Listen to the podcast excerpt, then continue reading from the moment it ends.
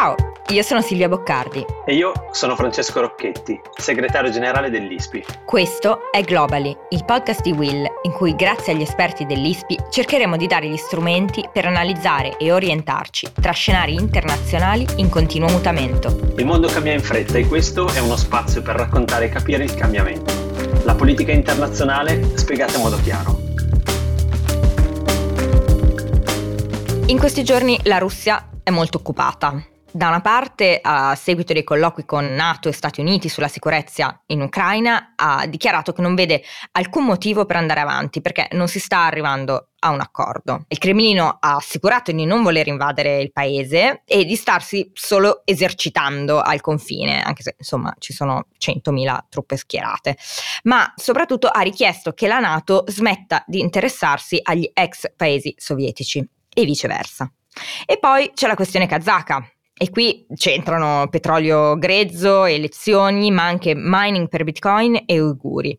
Per capirci un po' di più, oggi parliamo con Eleonora Tafur-Ambrosetti, analista dell'Osservatorio Russia, Caucaso e Asia Centrale dell'ISPI. Ciao Eleonora. Ciao. Ciao Eleonora. Allora, partiamo mh, dall'Ucraina. Ormai noi ne stiamo parlando da un po', nel senso che abbiamo fatto anche qualche, qualche puntata di Globally. Quali sono le novità e quali sono i possibili scenari? Si è appena conclusa una quasi settimana di colloqui intensi tra eh, Russia da un lato e, e, Stati Uniti, Nato e OSH dall'altra. Sono stati colloqui che hanno segnato veramente uno, uno sforzo diplomatico importante, visto che i rapporti eh, diciamo, erano stati interrotti e il dialogo a, a, così alto livello, soprattutto in seno alla Nato, era stato eh, interrotto dopo l'annessione della Crimea nel 2014, però sono stati dialoghi che non hanno portato a nulla di fatto, eh, nel senso che le posizioni eh, restano molto distanti, essenzialmente la Russia chiede uno stop eh, dell'allargamento a est eh, della Nato, mm-hmm. mentre invece Nato, Stati Uniti e OSCE insistono che eh, si tratta di difendere essenzialmente il principio di autodeterminazione dei, dei popoli e, e il loro diritto di scegliere il loro schieramento geopolitico. Quindi le posizioni rimangono antitetiche, e, però insomma già il fatto che questi dialoghi così ad alto livello questi, questi negoziati siano avvenuti può essere vista come una buona notizia. Mm-hmm. Quindi tu cosa, cosa, ti aspetti? Cioè cosa, cosa dici che potrebbe succedere a breve? Il punto è che eh, entrambi, sia Russia che Stati Uniti, eh, pensano che eh, insomma, il, la prossima mossa eh, vada eh, giocata dal, dall'avversario, perché in fondo di avversario si tratta. Ehm, la Russia da un lato dice di aver eh, stilato una lista di richieste molto concrete che però la Nato e gli Stati Uniti hanno rifiutato, mentre invece la Nato ha offerto oh, una serie di di aree su cui la cooperazione può essere avviata, per esempio quella eh, della, eh, del ridimensionamento del, degli armamenti.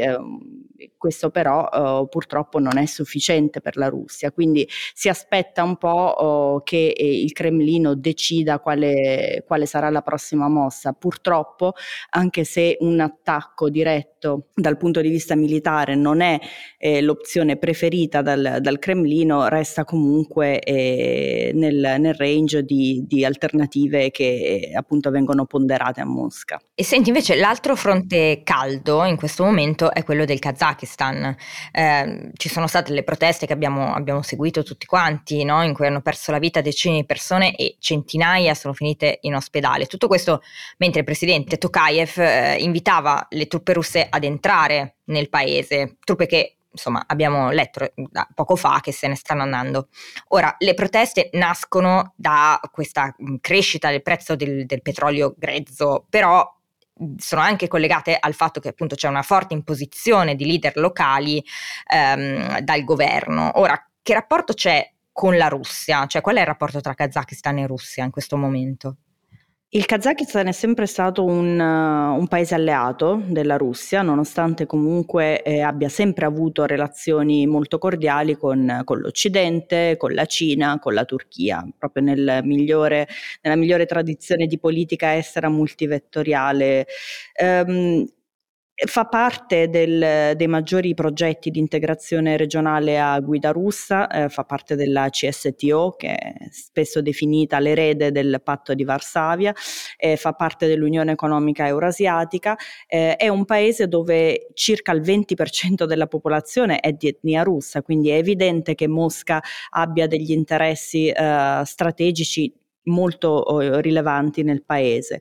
Le proteste che eh, diciamo sono nate come proteste socio-economiche, poi eh, hanno visto un'evoluzione eh, in termini politici, ma anche un'infiltrazione di gruppi eh, molto diversi tra loro, come spesso accade in, in questi processi eh, sociali così complessi, hanno portato e secondo me porteranno ad una maggiore dipendenza del, del Kazakistan nei confronti della Russia.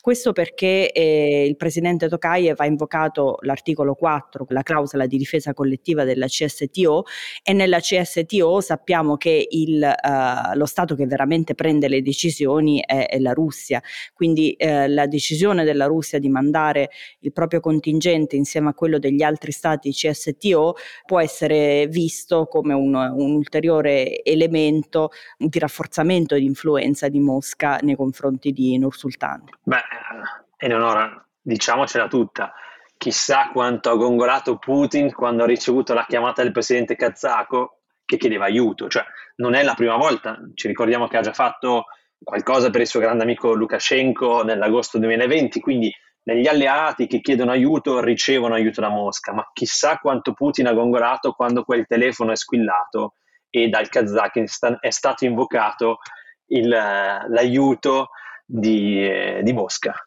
La grande madre Russia. Guarda, in effetti eh, c'è stato un riconoscimento abbastanza ampio, non solo da parte del Kazakistan, ma anche della Cina, del ruolo eh, fondamentale della Russia come eh, security provider nell'area post-sovietica. Ehm, viaggiando spesso in Russia mi capita spesso di, di sentire colleghi russi che parlano uh, del ruolo di Mosca facendo una, una, un'allegoria, mm, descrivendo appunto questa famiglia uh, in cui i figli crescono e quindi vogliono sempre più indipendenza, però allo stesso tempo poi quando hanno dei problemi tornano sempre eh, un po' da mamma e papà a chiedere aiuto. Uh-huh. Eh, questa ovviamente è una visione molto paternalista della situazione, eh, certo. però, però, in un certo senso... realtà in un certo senso rispecchia la realtà. E quello che dici tu uh, sugli alleati è sicuramente vero nei confronti di Lukashenko, però uh, ricordiamo anche che un intervento della CSTO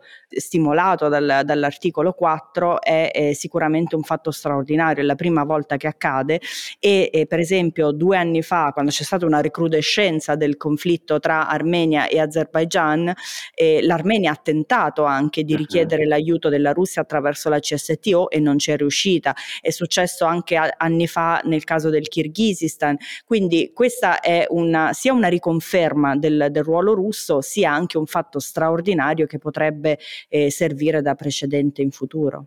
Mm-hmm. No, no, è verissimo. Ovviamente poi Putin si è dotato di una serie di strumenti che gli permettono in diverse misure e maniere di intervenire e aiutare, sempre nella logica del non interventismo, perché eh, Putin si è sempre detto contrario all'interventismo americano e lo fa soltanto quando gli viene richiesto, perché questa è la, forse la grande differenza che lui ha sempre anche mostrato di avere rispetto agli Stati Uniti, però si è dotato di diversi strumenti. Ma la domanda che tutti adesso si pongono è che cosa vuole veramente la Russia e soprattutto che cosa farà la Russia nei prossimi mesi in quello che è chiamato lo spazio post-sovietico, ovvero tutti quei paesi che facevano parte dell'Unione Sovietica. A me, a qualcuno, sembra che voglia creare una sorta di cuscinetto tra lui e l'Occidente fatto di paesi compiacenti, magari non troppo democratici perché in questo caso di questo parliamo. Il problema forse sorge là dove questo disegno al momento non sembra riuscire a pieno come in Ucraina, no Eleonora? Io penso che il punto di vista russo sia immutato da anni, eh, nel senso che le richieste sono, sono, chiare, sono quelle di mantenere appunto uno, uno, spazio, una sfera di influenza dove è permessa l'interazione con altri attori e per esempio questo attore può essere la Cina ma può essere anche l'Unione Europea, dove mm-hmm. però non si chiede a questi stati di cambiare completamente orientamento ed entrare nella, nella sfera di influenza occidentale, secondo appunto la percezione di Mosca. Quindi eh, il, il, il, punto di vista, l'obiettivo è sempre quello, no? di mantenere l'influenza in, un, in una regione che ha sempre visto un ruolo della Russia molto forte.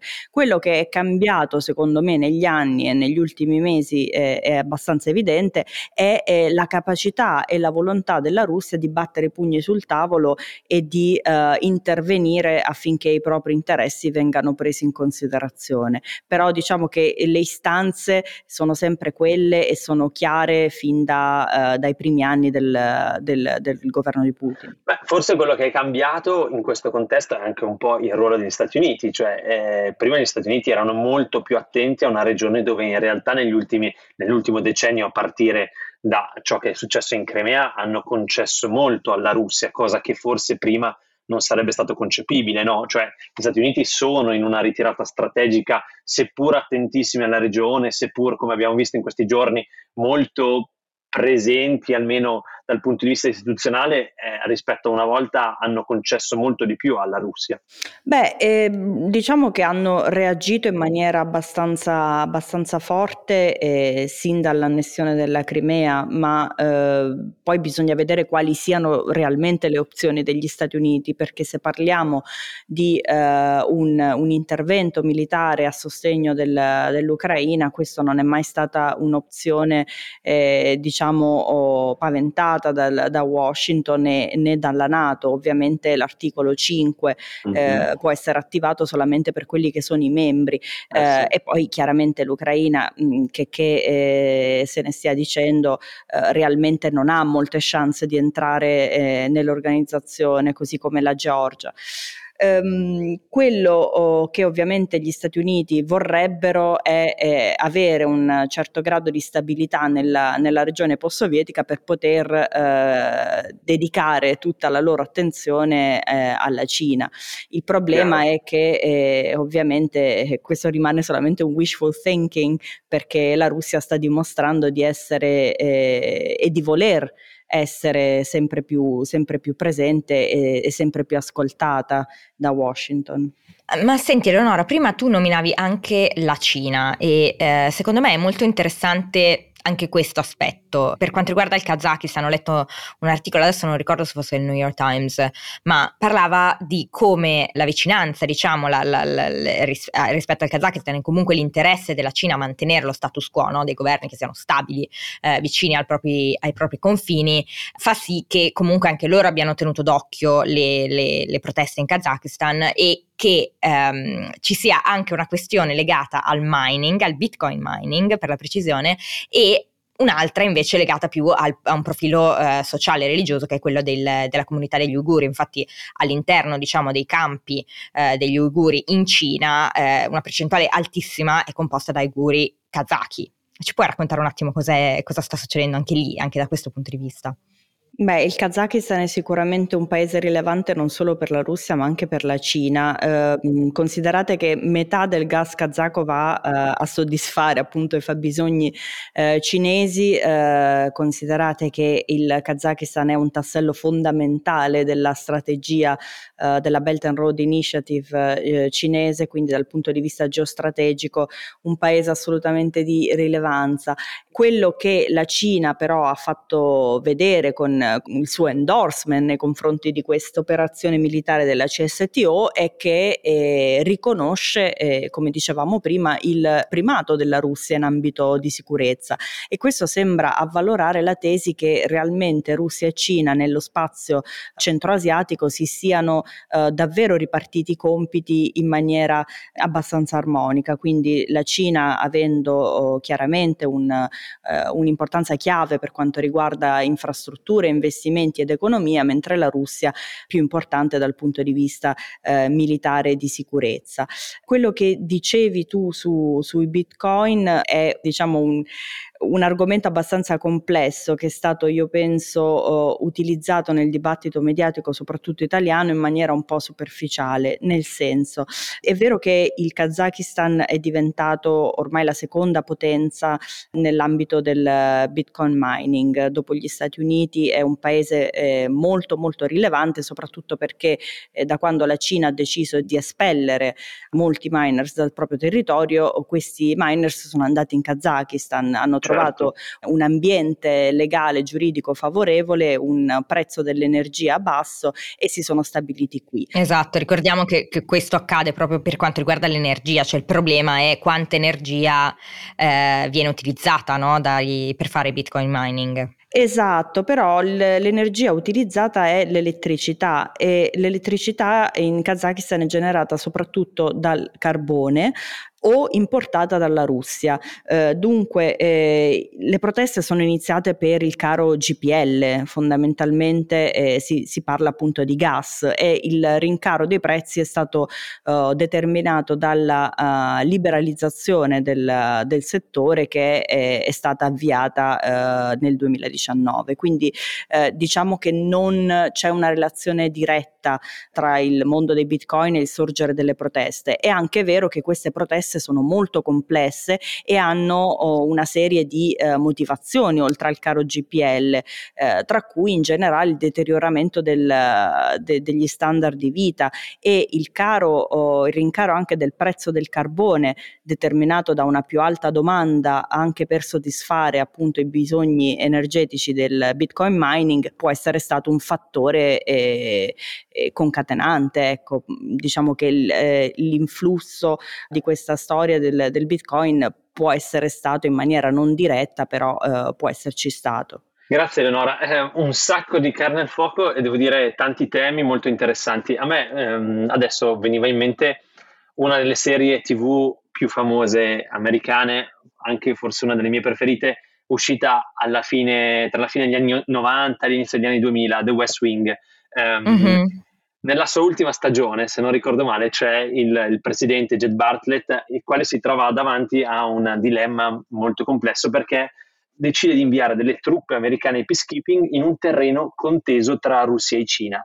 Beh, quel terreno, quel territorio tanto conteso è proprio il Kazakistan.